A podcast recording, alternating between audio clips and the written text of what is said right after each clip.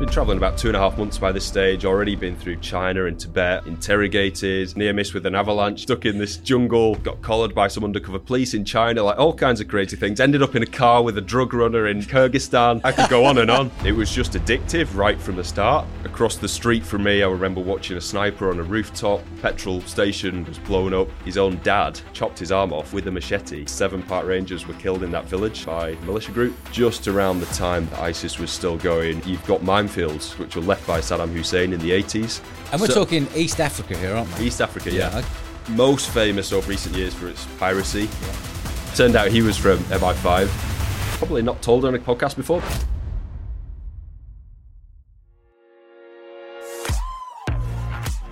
Welcome to the Eventful Lives podcast. I'm your host, Dodge, and I'm the founder of Bournemouth Sevens, the world's largest sports and music festival. On this podcast, I speak to fascinating people who have all lived eventful lives. If you haven't already, do us a favour, press the follow button and check us out at Dodge Woodall on Instagram, TikTok, and YouTube, where we've now had over 80 million views. Oli France is an adrenaline junkie that has travelled to the most hostile and remote regions on the planet. From the Congo to North Korea, his travels saw him come across ex KGB, ISIS, and even Somali pirates. He also reveals how he was arrested for narcotics and interrogated by the military dictatorship. This is the eventful life of Mr. Oli France. Oli, welcome to the show, mate. Pleasure to be here. Yeah, looking forward to this one. This is a different one for us. Yeah, it's uh, it's definitely a unique world that I'm in. That I Absolutely. find myself in. Yeah, definitely. Absolutely.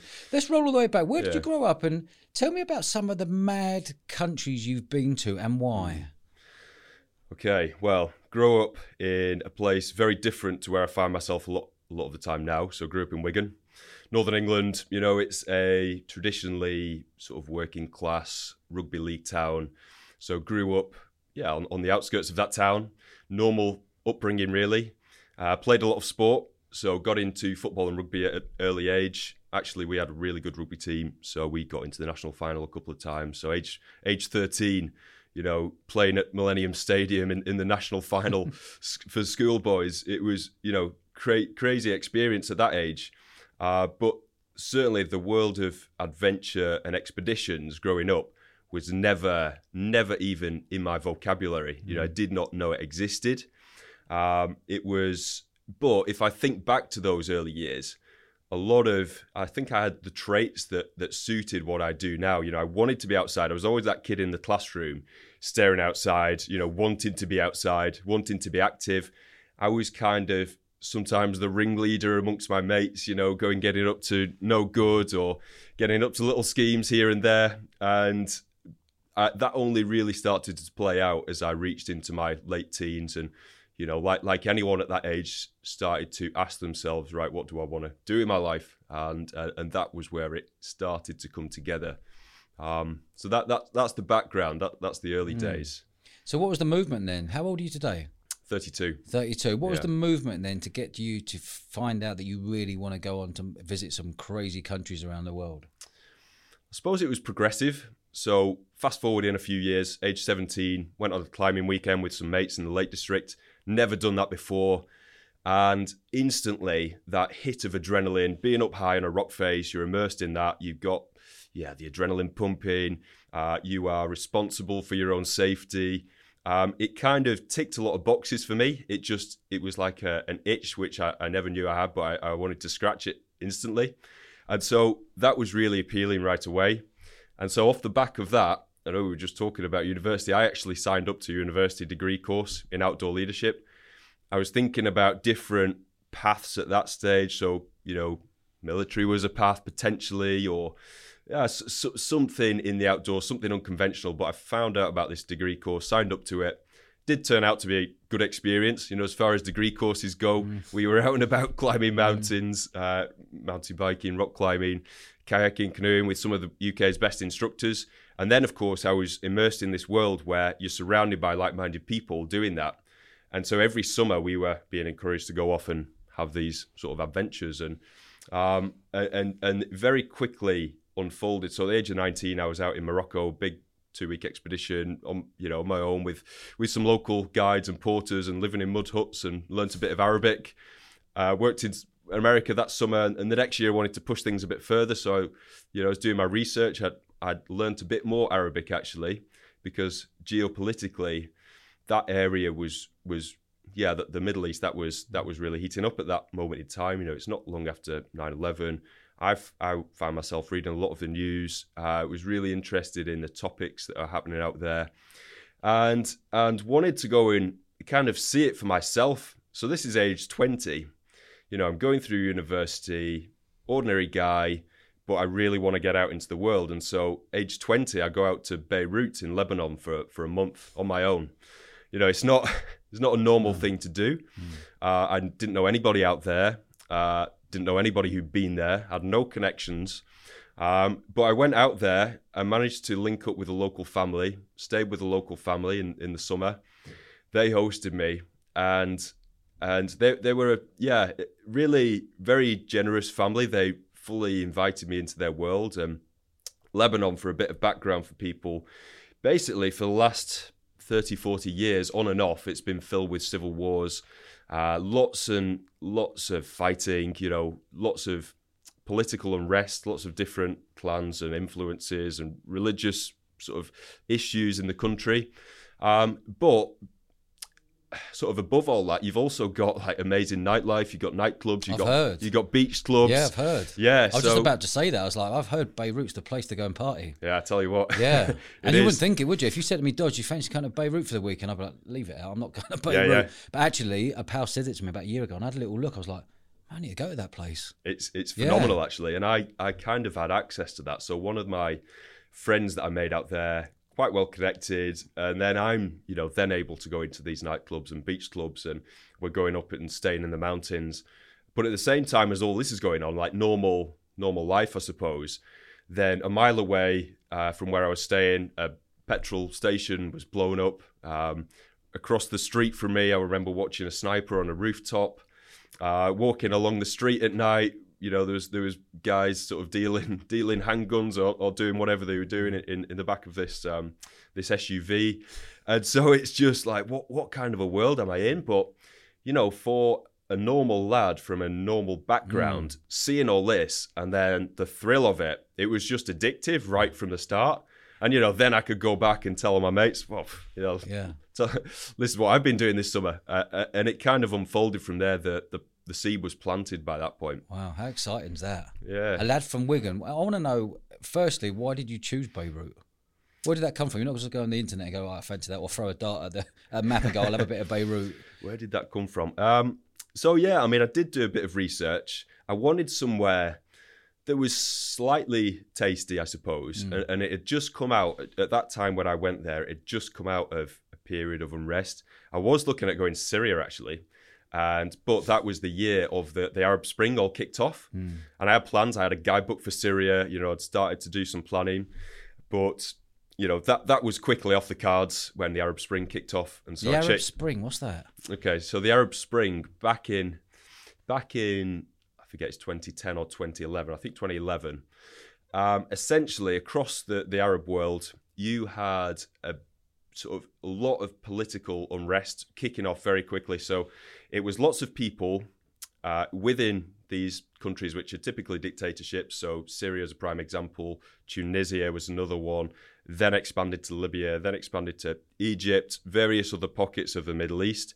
And it was essentially people uprising against the dictatorships, their, their governments. So it was like a revolution which was unfolding across the Middle East. And that that quickly consumed Syria, which then led to you know a decade of civil yeah. war, brutal civil war mm. in, in Syria with lots of factions, terrorist groups popping up. What way? So why are you thinking Syria? Um, so surely someone at the age of twenty would be thinking, "Well, Ibiza, a bit of Mallorca, let's go to America, let's go." Da, da, da. to you, be fair, I did chose, a bit of that as oh, well. You've done that as yeah, well. Yeah. Good.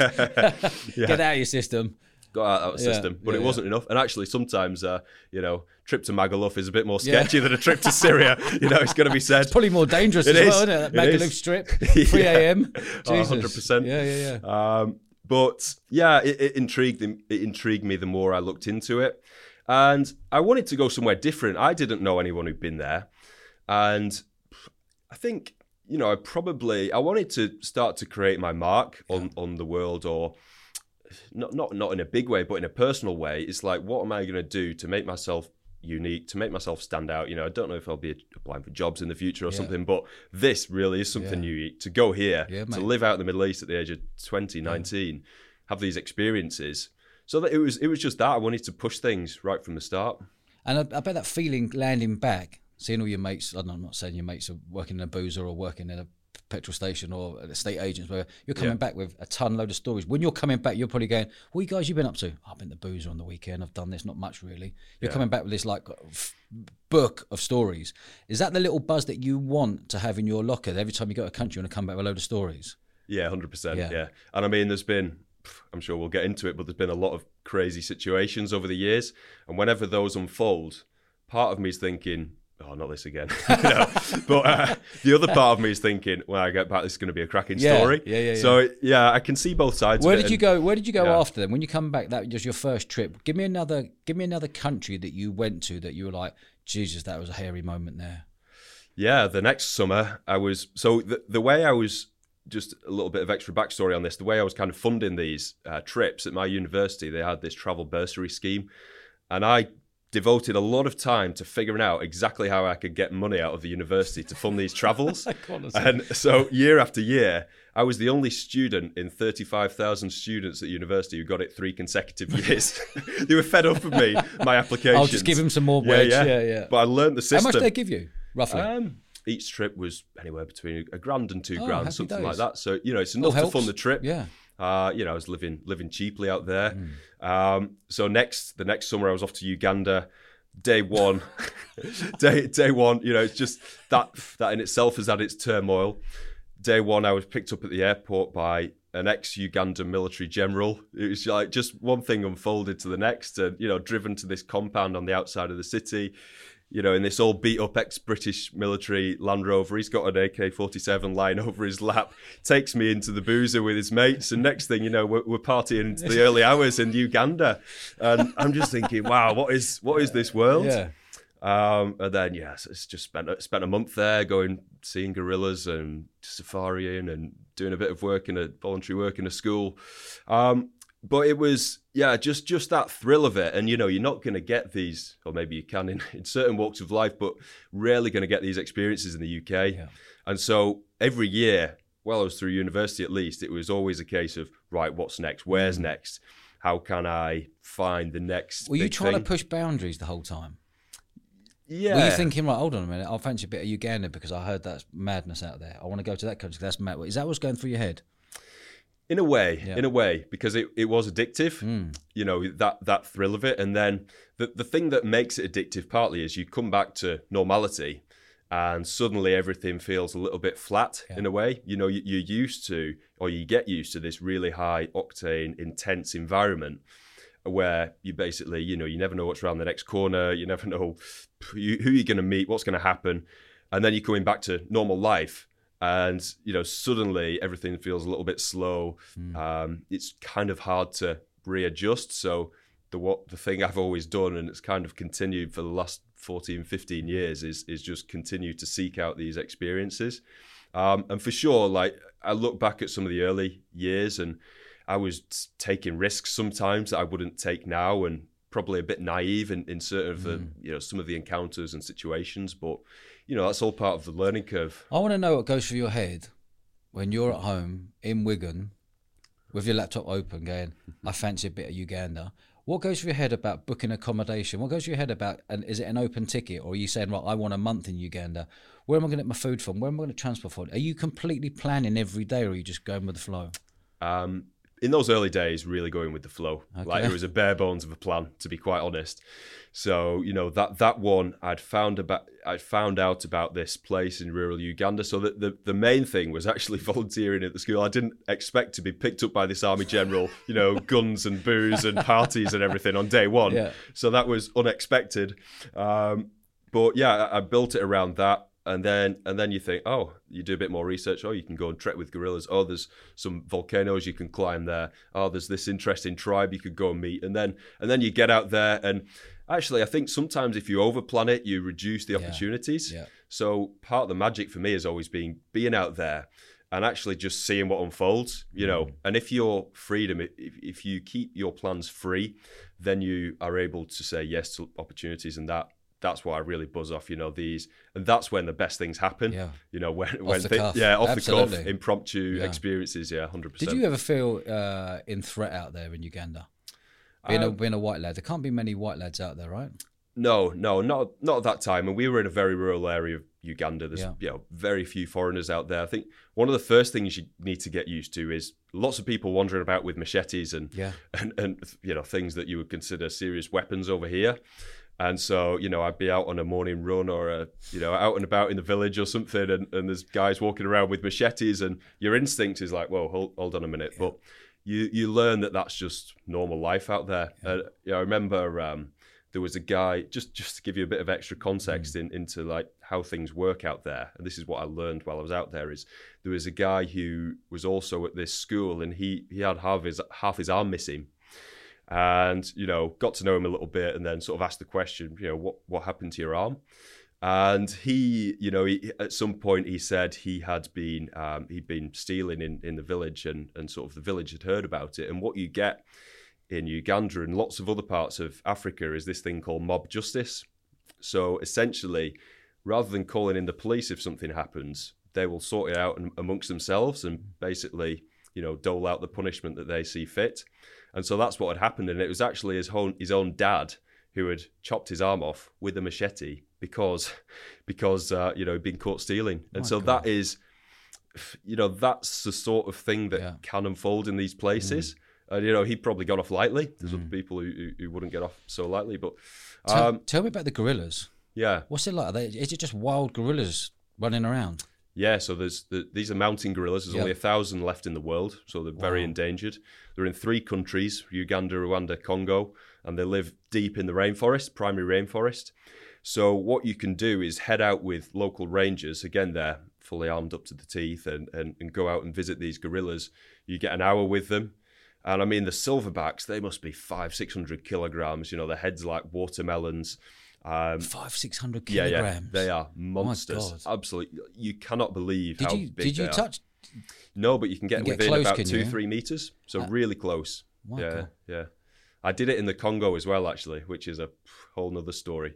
Yeah, so so I, I've seen the gorillas in Uganda and the Congo. Congo's just over the border, and I mean, you, you think Uganda's something, you Congo is whole nother level. This this was a few years later, but um, What's the difference between Congo and Uganda? Okay, so Congo um, has had more casualties than any war since World War II. So it is that it is, you know, for the last 15, 20 years, uh, maybe 30 years now, uh, it's basically been filled with civil war. So you, it, the entire country, or much of the country, is littered with militia groups, warring militia groups, who are, you know, trying to steal territory. There's a lot of there's a lot of wealth, mineral wealth in, Yeah. in in Congo. So that's a lot of the problem. So these militia groups trying to control the mines uh, in in Congo. So you've got mines like coltan, which is a, a very precious metal. About ninety percent of it's found in Congo. That goes into everybody's mobile phones. So you know, right now, very high demand. But you've got these warring militias who are all trying to get control of these mines. So going into the Congo, I mean, you are okay. So you need armed escorts first of all wherever you go. So I was taking a group. This was you know fast forward in a few years, and um, but I, I was leading a group out there, and uh, a group of sixteen travelers from all over the world. I was guiding the. Uh, we, our aim was to go and find these mountain gorillas. We had organised uh, armed guards essentially to escort us. And once you get out of the city of Goma, which so this is in Virunga National Park in eastern Congo, you got city of Goma, crazy city in itself, big active volcano sits over it, which erupts every ten years or so, destroys the city, and then they rebuild it. But wh- as soon as you get out of the city, um, it is just complete bandit country, and I mean, you know, you're driving along, you're seeing young young teenagers with Kalashnikovs. You see people hiding out in, in the forests, you know, with, with guns, and and you don't know who is Congolese army, who's militia groups, what their intentions are. Um, so that is, yeah, possibly yeah one of the sketchiest places I've ever been to, where it feels like anything could kick off at any moment in a big way, and it does very often. So you you're really threading the needle to go there. Did you have any close calls at all?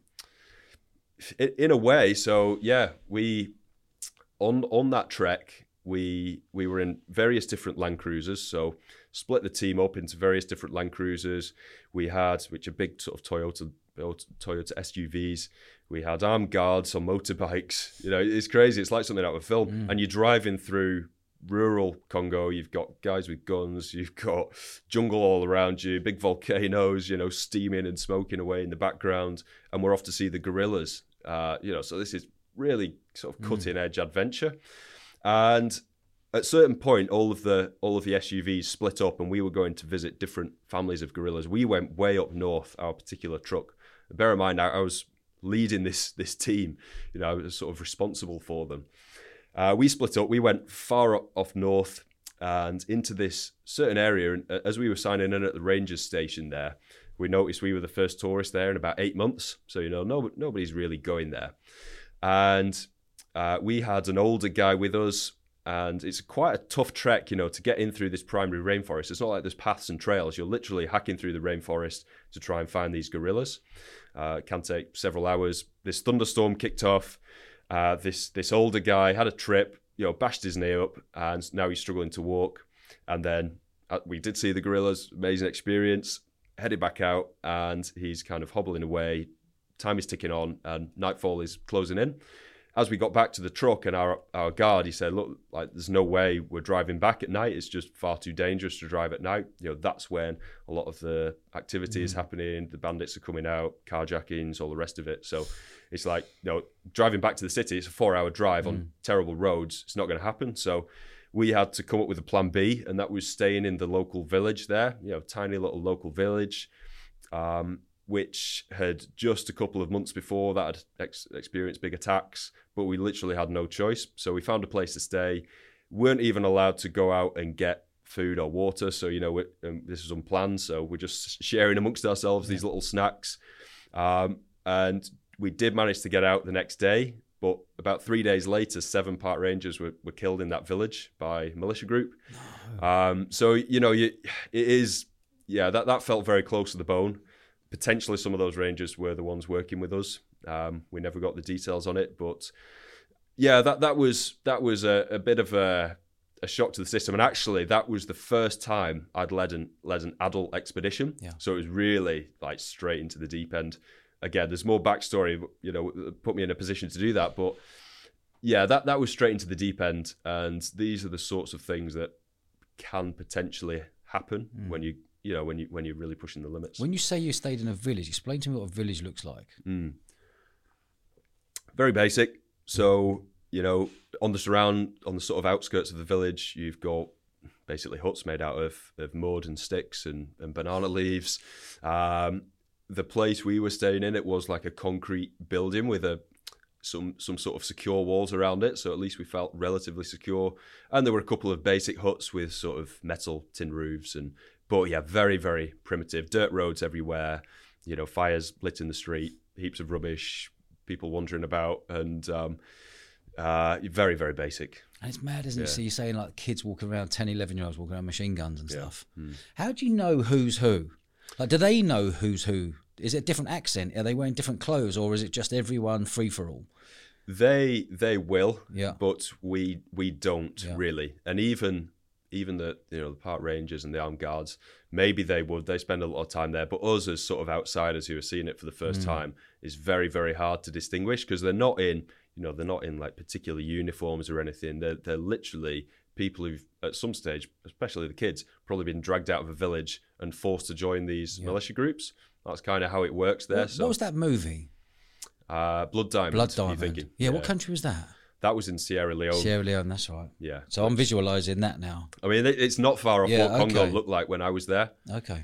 Yeah. What's your what was your next movement after that? What was another country that you've been to? Yeah. So one of the next ones I went to was was Iraq. So round about round about this time. I mean, th- th- there's kind of a lot more before that Yeah, actually. yeah, but um, one of the next ones. I, so at this stage, I'd, I'd cut my teeth. I'd done a lot of solo travel, so like some big solo experiences all over the world, and again, lots of lots of crazy stuff that I got up to. Um, but then I started to get into this world of guiding teams, guiding expeditions, and so I've met a met a guy who runs expeditions out to these weird and wonderful places, and and so Iraq was was basically the next sort of job that I was offered, and I'd never been to Iraq. You know, every you think Iraq, you think sort Yeah. of destroyed buildings, Yeah. bombings, uh, terrorists. Um, that's what you see in the news, hundred percent.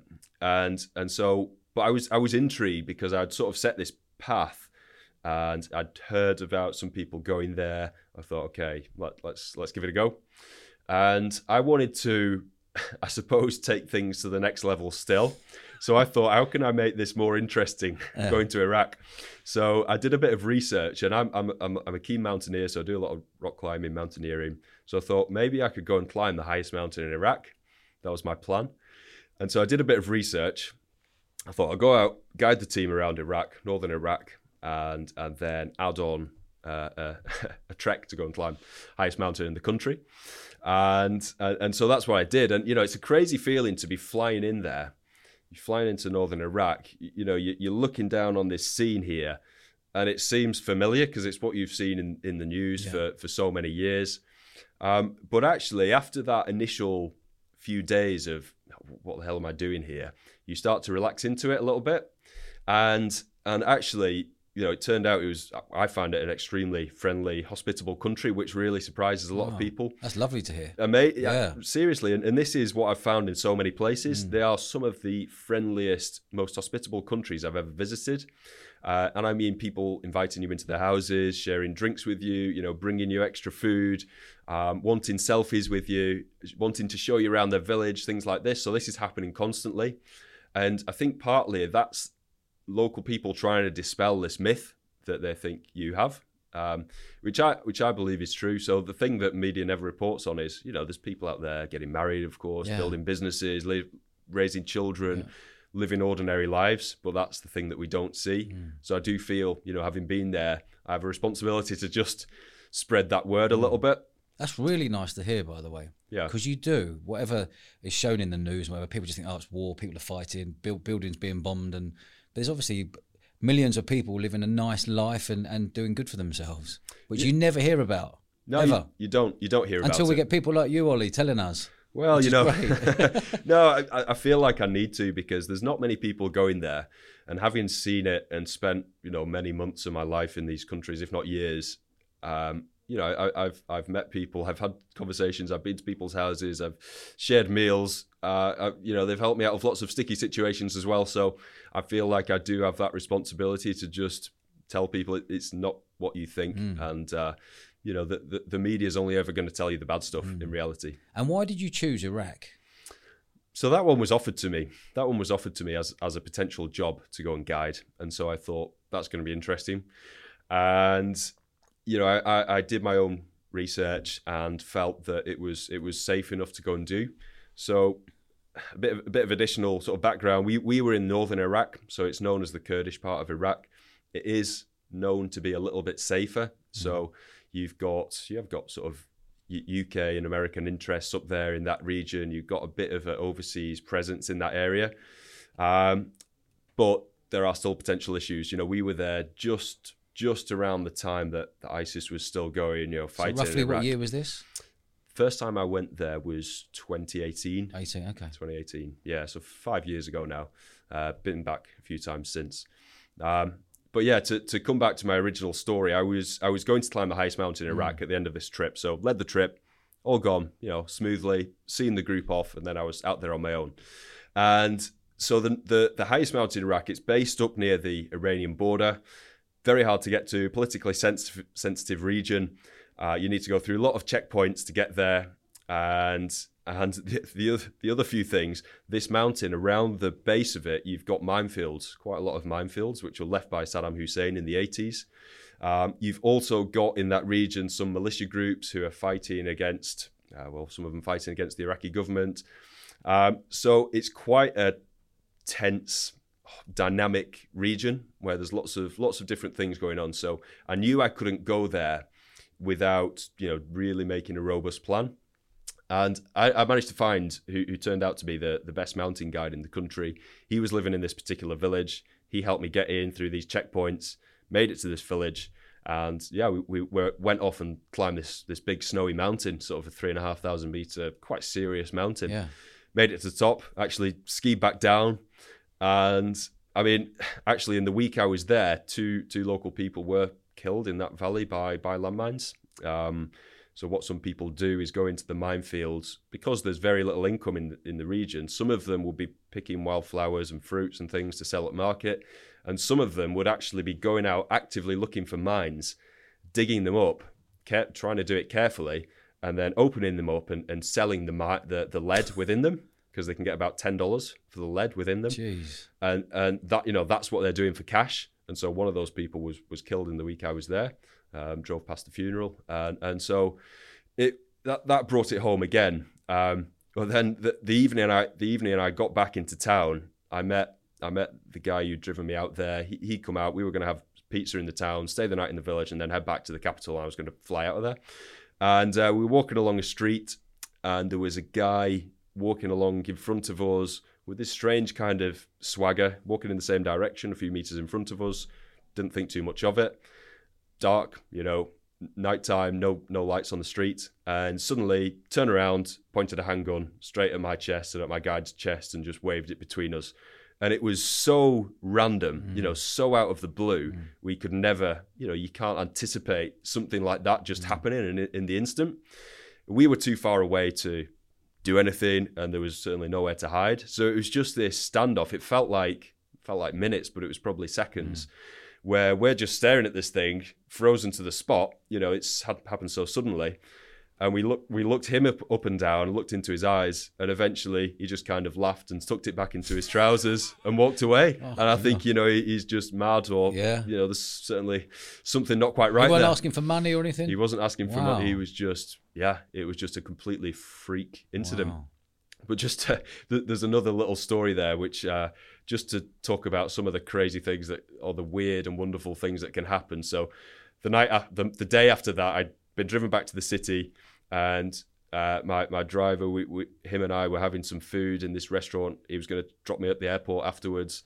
Uh, we were reflecting on the trip, all that, eating some food. He got a phone call, and he's kind of answering this phone call, looking at me up and down, and kind of smiling a little bit. And he gets off the phone and said, "Go on, what, what was that then?" And he said, uh, "I've got I've got some friends who are in the in the media industry, and, and they know I work with foreigners, and so we're looking for a, a white guy to play the lead role in a commercial commercial uh, for chickpeas for chickpeas." so I'm like, right? he said, "So do you want to meet them?" Yeah. I'm like, "Go on then. This, let's yeah. see what happens." Yeah. And so and so they came round about 20 minutes later, and they started to to pitch this idea and they said, yeah, so it's, it's Iraq's biggest chickpea brand, and we want to run a series of adverts, and we want a, a sort of a Westerner to appear in it as the as the lead role. uh, and um, and they said, so what it would be, it's a series of adverts. First advert, you're walking around the market, you know, browsing these chickpeas, you have a taste, and you're like, hmm, like, okay, I can do that. and then a couple of episodes later, you're hosting a dinner party, you're handing out the chickpeas, and all your guests are loving it. And anyway, that, that you know, next thing I know, I'm in this skyscraper in Iraq being auditioned for the lead role in a chickpea. Yeah, literally. Like, I couldn't believe this thing unfolding. And they sent it off to the producers, and, uh, and actually they, they wanted me, but by the time they wanted me, I was already on the flight back home. Uh, so anyway, it didn't happen, but I was you know, this is just some of the random things mm. that hmm. can happen. So when these... you when you land back home, what then goes through your head? You're like, I need that buzz again. Get me out of Wigan. Get me to another mad country or a country I've never been to. I need another adventure. Is that constantly going on, going on in your head? More or less. Yeah, yeah more or less. So it, I, I really buzz off going to new places all the mm. time. Mm. So, you know, I want to be going to different places. And then because I'm traveling with lots of other well traveled people and, and, constantly making new connections mm. and networks all over the place, you hear about places that you okay i need to add this to my list. That sounds great. I want to go there. So it, it just unfolds and it get you, the list gets bigger and bigger mm. you know all these things that you want to do. Um, so uh, and the intensity of it just gets addictive. So you know for a few years there I'm, I'm going to 12 15 countries a year. So it's you know it's more or less back to back expeditions. It's somalia one week yemen the next week syria. Um, and and the intensity of it is, is what gets addictive. Mm. yeah Tell me your experience about Somalia and what are the Somalians like? Yeah, Somalia again. I was I was guiding a group out there, so we'd just come in from northern Ethiopia, where again we'd we'd we'd had some some issues. So, funnily enough, this this big bit of civil unrest, I will come on to Somalia, but this big bit of civil unrest had just kicked off in Ethiopia, and you know. To explain what some of these things can kick off over, it was a football match, a Premier League football match, Arsenal versus United, the two biggest supported clubs in Ethiopia, as it turns out.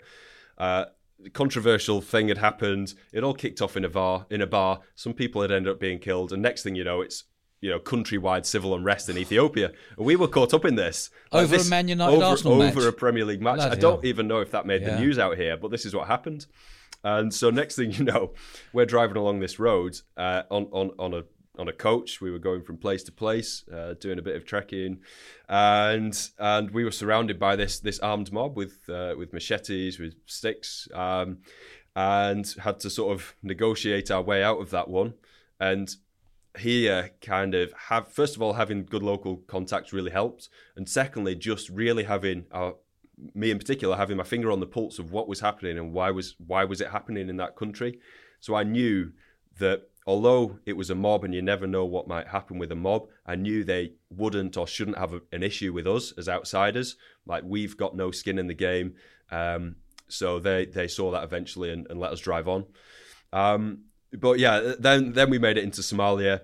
Again, we were so you know it's it's from one place to the next. Yeah. But um, And we're So- talking East Africa here, aren't we? East Africa, yeah. Yeah, okay. So this is sometimes known. Somalia is known as the Horn of Africa. Um, most famous over ye- recent years for its piracy. Yeah. Um, so you know any any ships going through that area would have to be very very careful about the risk of pirate attacks. Uh, it is mainly in sort of west, uh, eastern, sorry, in southern Somalia where a lot of the the main issues were. We were in northern Somalia, which is known to be a little bit safer, but again, we did have armed guards. Um, one of the issues, though, is is everyone is completely off their head, Yeah. almost constantly on this On- on this thing called cat or chat, which is basically a leaf which you chew all day. It's quite a mild thing, but you know they end up um, they end up re- you know really really talkative, really exaggerated. Um, and so you know even our armed guard is on this stuff our driver is on this stuff Yeah. so you know how reliable they would actually be if something was to happen What is Yeah. it like getting stoned? Is it a relaxed yeah, yeah, vibe? yeah. Probably more okay. like getting stoned. Okay. Yeah, but may, maybe a bit, little bit weaker. But Yeah. they're just chewing this stuff all the time, basically, and so they're kind of on their own planet. Um, but anyway, you know, one, one, it, it turned out to be a relatively straightforward trip. That one. One of the quirky things we did do, we did do a, a little boat boat journey off to see some of the uh, some of the abandoned ships off off the shore. So probably one of the few groups who's done a boat trip in Somalia. You know, potentially pirate infested waters, Hmm. but. Um, but that, that one turned out to be okay, actually. Not Isn't it mad? Like we've had a we had a load of SAS and SBS special forces on here, and the days when the ships, like the SAS, when they left, or the SBS when they left the special forces, were put onto the ships to protect the ships because Somalian pirates were going on there with machine guns. There was God knows how many two or three years where the lads on the boats on the ships weren't allowed machine guns. Yeah. They were fighting them off with their hands and throwing stuff at them or whatever they're doing, while the Somalians are jumping on the back of the ships and taking everyone hostage. Wow. How mad is that? It, it, it is it is crazy. Um, I mean that that that's a whole new whole new level really, Yeah. and we weren't certainly like the dynamic is very different for us as you know essentially tourist groups or traveling groups. You know we're not there to fight people off and things like that, and if you go into it that mentality, you're going to get yourself in trouble. So what I always do, particularly guiding groups, is and there's been incidents where you know we, we've had confrontations and there's been you know people have had guns and machetes and, and different things and there's been you know I've had to negotiate our way out of it. Uh, and so for me, my go-to is always de-escalating the situation yeah. because of course we're just unarmed, ordinary people. If you start to be aggressive Yeah. and escalate the situation, it is not going to end well. You don't know who the who these people really are, what they've got, who they could bring in if they needed to. Um, so for us, it's it is a different dynamic. But actually, that that helps sometimes. The fact that we're not armed, we're not there, you know, in any sort of military capacity. I think people give us generally like an, an easier time. How would you react if someone confronted you? Are you very like hands in the air? I'm just a adventurer. I'm just on here on holiday. Holiday. Yeah, yeah, yeah. You know, like is that how you would be? Yeah, hundred percent. Okay. Yeah, so it's diffusing the situation, Yeah. and I think one of you know, you never like like to talk about what what you're good at or bad at, but um, something I have honed over the years is staying very very calm and very relaxed. Mm. So I will just try and bring that temperature right down. You know, speak to them. That's a superpower, by the way. Staying calm in, in tough situations. Yeah, whether it's business, it's- whether it's adventures, whatever. it, it, it's proved useful definitely and and that has got me out of a lot of situations where yeah if i was to react aggressively and and try and try and fight back like we you know you're a stranger in foreign lands potentially hostile areas. You do not want to be aggressive to raise the stakes raise the temperature of that situation. So for me it would always be okay how can i relax this person? How can I, how can i communicate with them on a human level? Um, try and find some common ground, try and show them that we're not a threat. And usually, it only takes a minute or two to sort of talk them round, Yeah. calm them down. Uh, you know, nine times out of ten, that that works. Have you ever been anywhere where there's a language barrier? Or do most people speak English? Oh, the majority of places I go to, there's a language barrier. Huge language barrier. Yeah. So Uh, how are you communicating with someone who can't understand what you're trying to say? It- Body language. Yeah, body language. You know, it, it's amazing. It, it really surprises people, but you can communicate quite well with with people who don't speak the same language as you. Sounds crazy to say it, but you really can. And that is, yeah, showing your body language, trying to trying to point and explain what, what you're trying to do there, or you know, finding some common ground that you can talk about. You know, maybe they've got some food in their hand and you can have a laugh about it. And and you can you can like you can make people laugh. You know, you can you can share a joke even without sharing the same language. Um, sometimes we will have local guides and things who will be able to interpret for us, but yeah, it, it doesn't always. I I think what I always try and do is just find that human level, um, because I just have this real sense that you know they're no different to I am. Mm. They've got their own worries and stresses, and same as me, and they've got you know their own relationships, their own things going on. We're, we're, we're both just human beings, and I try and interact with them on that human level, and I think that works. You know, just finding common ground mm. essentially. I see a ring on your finger. Yeah, Married. I am. How supportive is your wife you going off and doing all these ventures? Well, yeah, it's unbelievable. I mean, incredibly supportive. We've been together, we've been married for seven years. And so she, I mean, right from the start, I've been doing this my whole adult life. You know, she knew what she was getting herself into. And we, we had, you know, I, I'm always very, very open in, yeah, in life in general and sort of what my goals are, what, what I want to do. Um, and so right from the start of our relationship, you know, I was very open about this is what I want to do, this is who I am uh, and she understood it. You know, I made a lot of sacrifices for her to help her with with her career mm. and things over the years. But yeah, she she's she's very supportive, and you know, I do consider we're we're a really good team. Mm. I think a lot of that comes from the fact I've done this for a number of years now, and you know, I've got a good sense of risk and what I, you know, how far I'm willing to push things, mm. and and so she, you know, she trusts me. She trusts my decision making. Often I will run scenarios through with her. So you know, I will if I'm going off to some destination. Maybe she'd even question, you know, my wife Emma would even question me on on uh, you know what you're going to do if this happens or, or what you're going to do if this happens. And if I can't answer it with really solid, an- you know, questions, then it's time for me to go and have a rethink. Yeah. But I, I always want to get to that point where I, especially now guiding groups, I am 100% just covering every eventuality. Brilliant. Yeah, And you're 31 today, 32. 32. Yeah. And have you thought about kids? We've got two kids. You've got two kids as well, Yeah, and you're and you're off track. Fuck, fair play, fair, Yeah. fair play to Emma if you're listening. yeah, yeah. I'll play yeah. that one on repeat. Get you some brownie points here, Oli. Yes. So tell me, give me a give me another country you've been to. You've been to 70 countries, right? What is that? 195 countries in the world. yeah, 195. 195 in the world. You've done 70 of them. 75 now. 75. Yeah. Wow. Give me a pick another country for me. Okay, uh, I'm going to rewind a little bit Yeah. to. So this is always a, a good story to share. You know, if you want a good story. So, um, I, I'd finished uni, got out, got out of university, went overseas for a year. You know, traveling about, working in different places all over Australia, Asia, back to the UK. Ended up in this job I hated. So for a couple of years there, I was in this corporate world. Uh, I was actually working for a kitchen manufacturer, trying to sell kitchens. Hated every minute of it, you know. But it had all these things like salary, car, um, bonus scheme, all the rest of it, and I was being kind of sucked into this line of work. But I mean, the person I was then is unrecognizable from who I was now. Like I would lounge around, I felt demotivated. I just felt this sort of passion just slipping away. But it got to the point where I thought I need to get myself out of this. And so, with all of these things going on, at that that time was due to get married, just taking on a house, was starting a house renovation. Um, decided to quit the job, like you know, and and really make a go for it with this life of adventure and expeditions. And and the thing I came up with was was uh, doing a big solo trip from Hong Kong to Istanbul. So that's essentially the full length of Asia Yeah. on my own in the middle of winter. Was traveling by any means, but So you were flying in. You flew into Hong Kong, into Hong and you want to work your way back. yeah, all the way back to Istanbul. Wow. right the way across the middle of Asia in the middle of winter on my own and climb mountains in every country. Is that right? So that- that was the plan. How many countries? How many countries in total was that? I went through 11 countries on that trip. Uh, yeah, all traveling overland. And so, uh, you know, I could speak for ages on that, but to come to one particular story, um, about been traveling about two and a half months by this stage, already been through China and Tibet. I've been interrogated, had this near miss with an avalanche in Kazakhstan, in Laos, got myself, you know, stuck in this jungle. Um, yeah, got got got collared by some undercover police in China, like all kinds of crazy things. Ended up in a car with a drug runner in Kyrgyzstan. Like, I mean, I could go on and on, but I mean, it, Keep it- going. Keep yeah, going. well, I will. I'll come to the best story yet. Um, so anyway, got into Tajikistan. Where's that?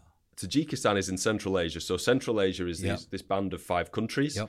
south of Russia, and so they're all once part of the ex of the Soviet Union. Mm. So there's a big Ruf- Russian inf- influence there. So you got Kyrgyzstan, Kazakhstan, Tajikistan, Uzbekistan, Turkmenistan, five countries, Central Asia, all with their That's all part of Asia. Those It's all part of Asia, Wow. yeah. I'd never guessed that. Yeah, all Hmm. part of, and, and it's a very, it's an area which people tend not to know much about. You know, it's sort of forgotten about. Hmm. But each of those countries has, got its own unique flavor and, and and personality in a way, and its own issues. Uh, and- and one of the things to, to Hold, hold on. It's on issues. it's, Oh, its own issues. Okay, yeah, yeah, yeah, yeah. So one of the things was um, in, in that region. So it's just north of Afghanistan. So this was something I was learning as, as I was traveling through the region. Which you know, there's a reason I'm going to tell you this. Uh, Afghanistan produces 95% of the world's heroin. Yeah. Uh, much of which I found out goes up through this area of Central Asia into Russia, and then it dispersed, across Europe. okay. Um, so that that is, tends tends to be what ha- what happens. So these countries are very very hot on you know drugs gangs who are, who are operating in that region. Yeah. Um, so as I said, I, at one point found myself in. So even taxi drivers, things like that, ordinary guys, you know, they'll be helping to shuttle this thing around. Um, and, and and I witnessed that firsthand. You know, just by some unusual coincidence, ended up in a taxi drive in, a taxi in Kyrgyzstan. Anyway, fast forward. Tajikistan is south of Kyrgyzstan. I was traveling through, and the next destination was Uzbekistan. So, Uzbekistan is, or was at that time, this is 2016, so seven years ago, um, it was a really brutal dictatorship. So, in terms of the freedom of its people, it was second only to North Korea. So, that is the kind of level it's at. Wow. Uh, so, a really, really. Uzbekistan. Uzbekistan. Okay. Yeah. So a really strict police state. So very heavily heavy surveillance. Uzbek people will find it very difficult to leave the country. Um, you know, the thing was the place is on you know pretty much locked down, and they're very limited, restricted on what they can do. Uh, and particularly as a tourist going there or a foreigner, you're going to be instantly of interest to Yeah. the to the authorities. Uh, and so I'd heard stories as I was traveling through this region of just be careful once you get to Uzbekistan because it is it's different to the other places. So I had this in my mind, and late at night or sort of in the evening, I was crossing over a land border from Tajikistan to Uzbekistan. So how these land borders work? You've got the Uzbek, that's the Tajik side. Uh, you'd then go through there, get stamped out of Tajikistan, walk over what's called no man's land, and then enter Uzbekistan to go in through the other side. So, uh, and because of the political situation, there's really not many people going back and forth through this area. So it's pretty much just me, late, you know, late in the evening, crossing this land border.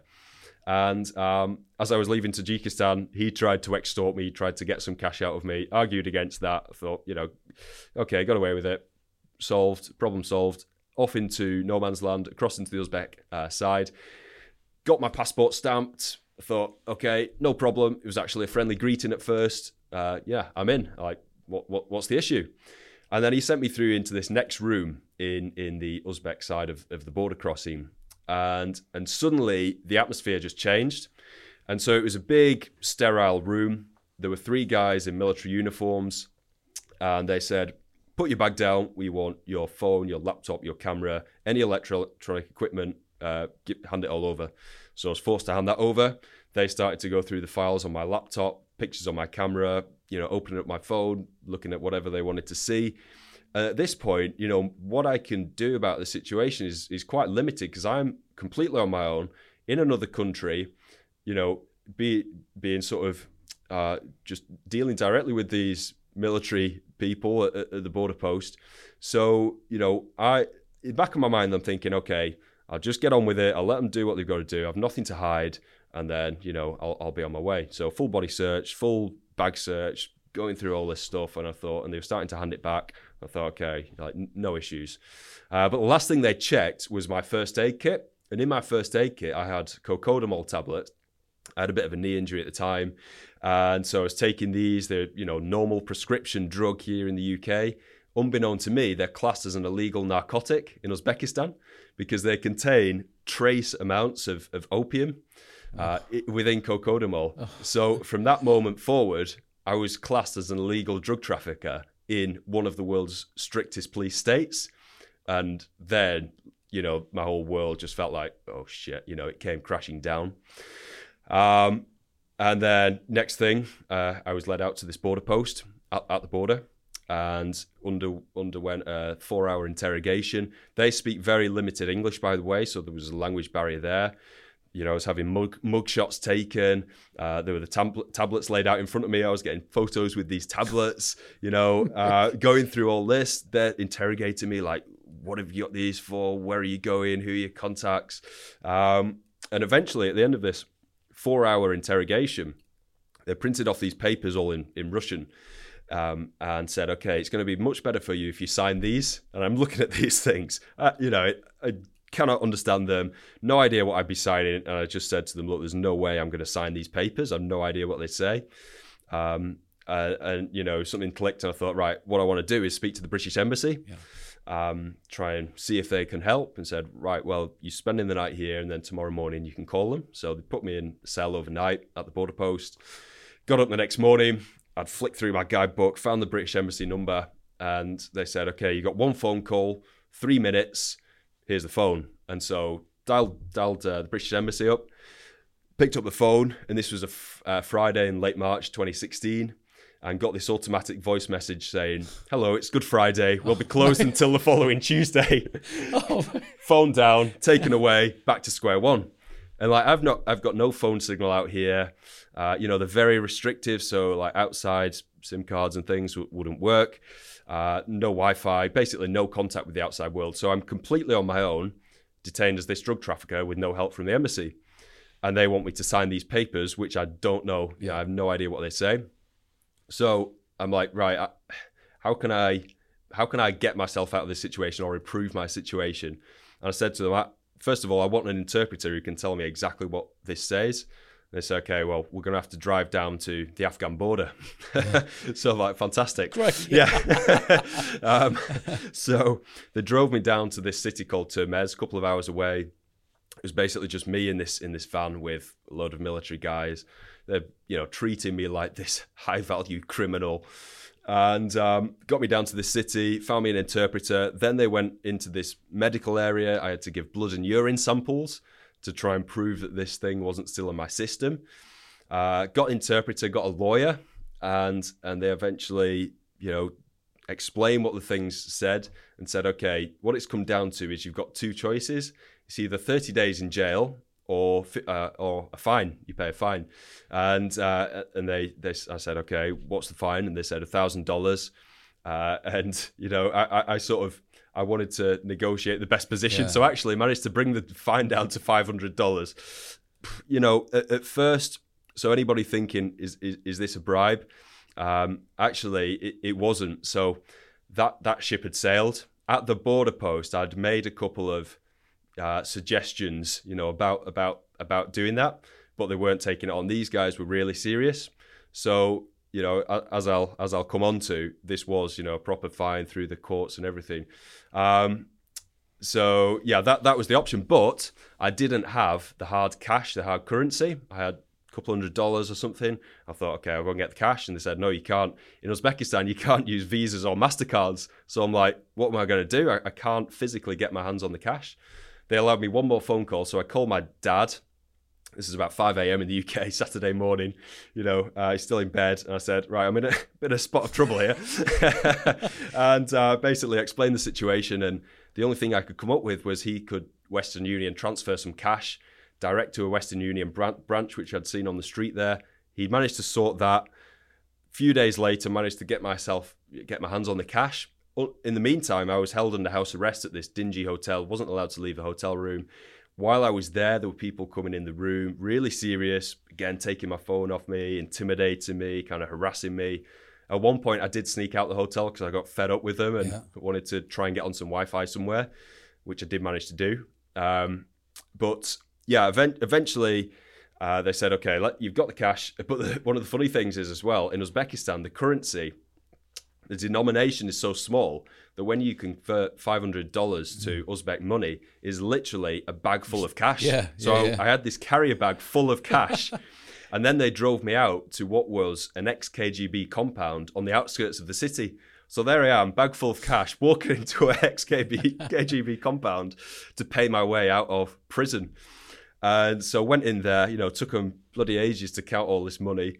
And eventually gave my passport back and said, This guy you've been sort of hassling me for the past few days said, Okay, you can go to the airport now and you can go home.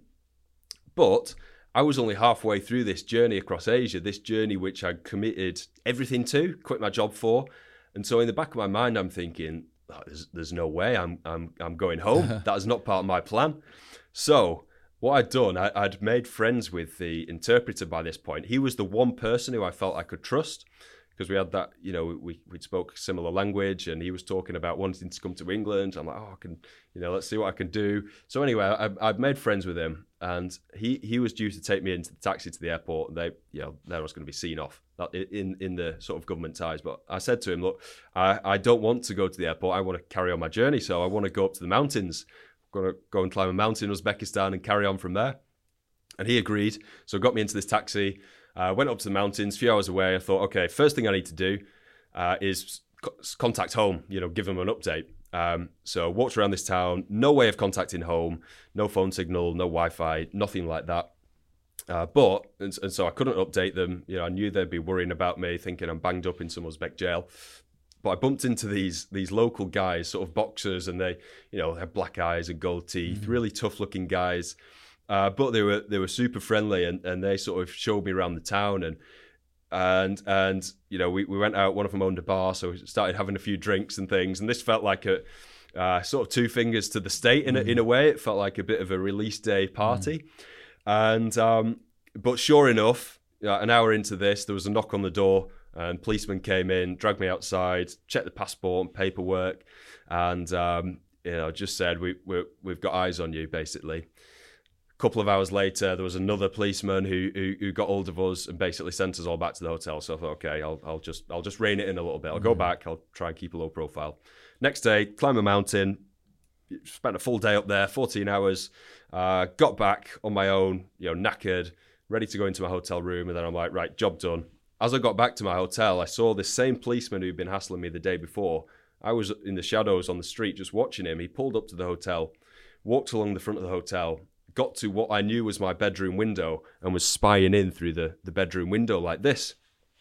So, you know, at, at that point, the paranoia really started to mm. kick in. Um, at that point, Jesus well, Christ, what about the other week, the week before that? I'll be yeah, off skis. Yeah. Get me back to London ASAP. Yeah, I know. I mean, mate, I'd have more of the fear like they went, "I'd take your phone if you take this, if you didn't." And then they, they showed the rubber glove again.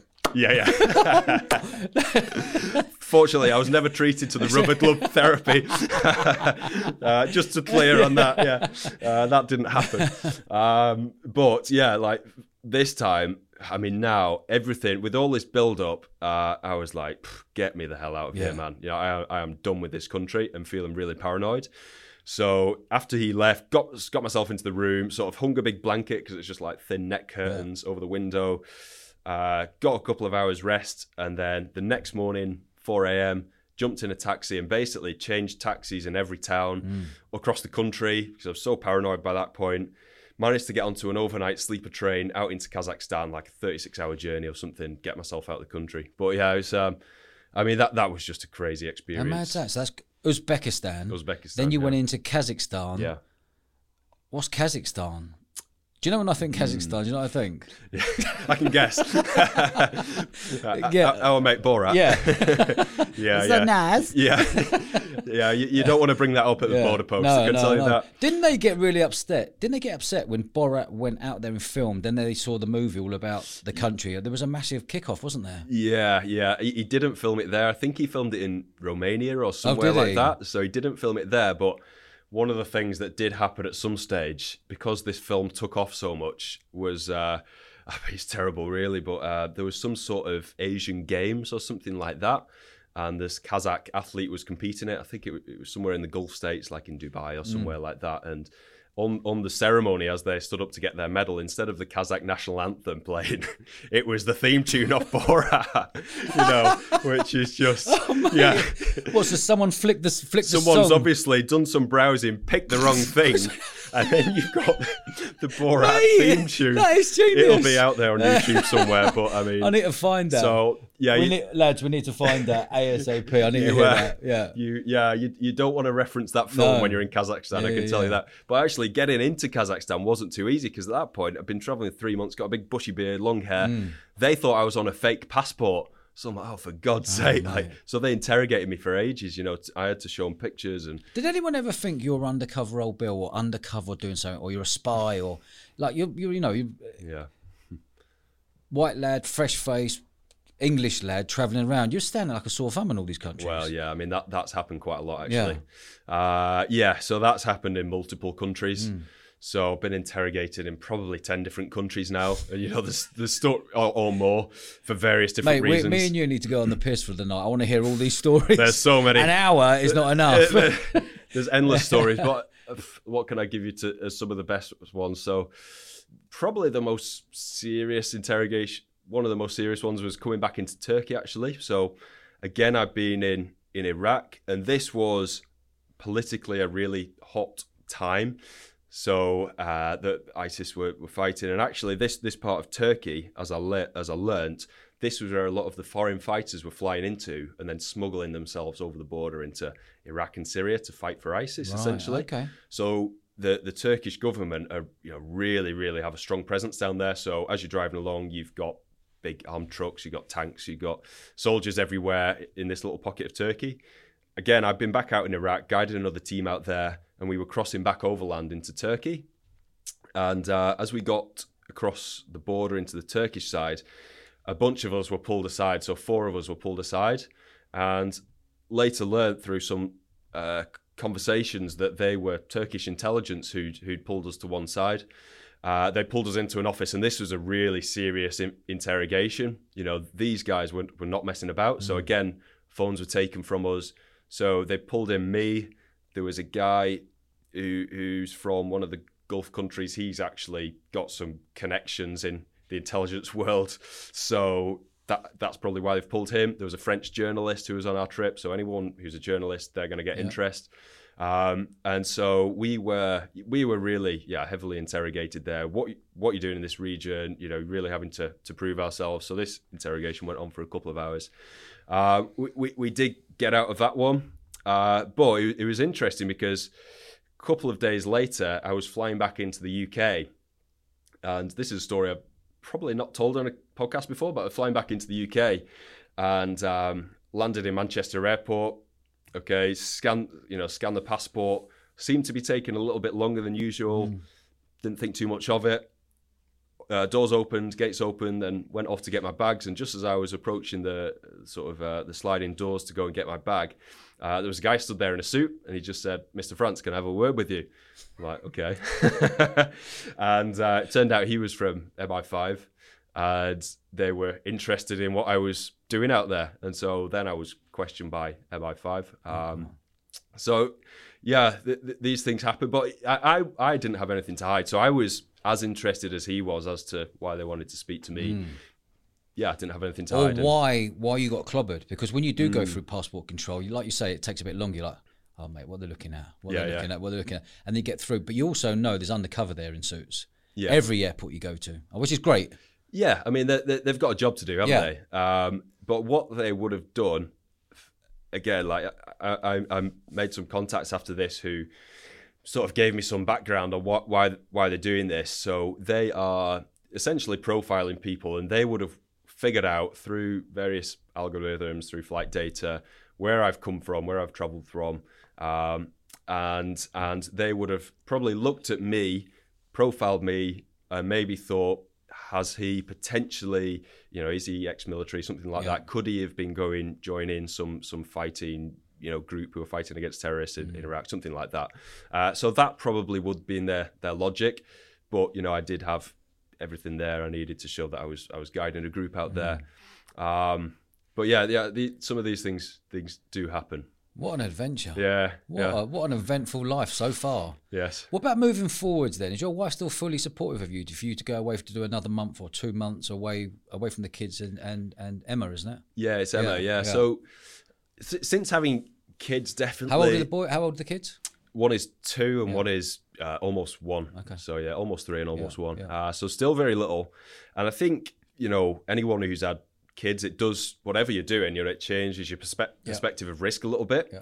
So in terms of the risks I'm willing to take, I've probably reined it in slightly.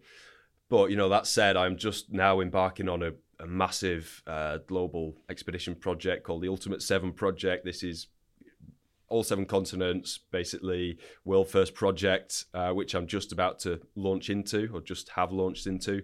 Um, but this is all, thi- this is sort of, yeah, what I'm focusing my career on and building my career off the back of this. So now I feel like what I do needs to have more purpose and it needs to be, I suppose, not just pure indulgence. It's, you know, especially if I am taking risks there, it's, it's a bit harder to justify. Um, so yeah, it's, I, I'm now going for more quality over quantity. So it's not quite as many countries, but still a lot of um, a lot of big crazy expeditions. Have you ever thought about you want to like hit a number? Say, well, it's 195 countries. I want to hit a certain number before I'm brown bread to go. Right, I want a ton 50. Or is there a number in your mind? I mean, I'd love to see them all. I'd love to see them all. Yeah, I mean, it's, most of these countries have come in the last ten years. Uh, yeah, probably fifty or more of them. So I don't see why. You know, what is there another 120 left? Don't see why I couldn't do them all. Some of them, you know, are going to be more interesting than others. But the good news is I've done a lot of the hard ones. Yeah. So yeah, I've got a lot of the nice ones left. Oli, I've really, really enjoyed this episode. Ah, it's been a pleasure. Yeah, mate. What what a, what an eventful life you've lived. Well, yeah. And I uh, think there's shed load more to come, isn't there? there's a lot more. Yeah, yeah. Where can people find you? So come and find me on Instagram at Oli underscore France, and I do yeah for for anyone who is maybe got their appetite wet for a bit of an adventure, come and hook me up. I do run lots of expeditions, so you can find me on there and, and follow follow my expeditions on there. Mate, I love your mindset.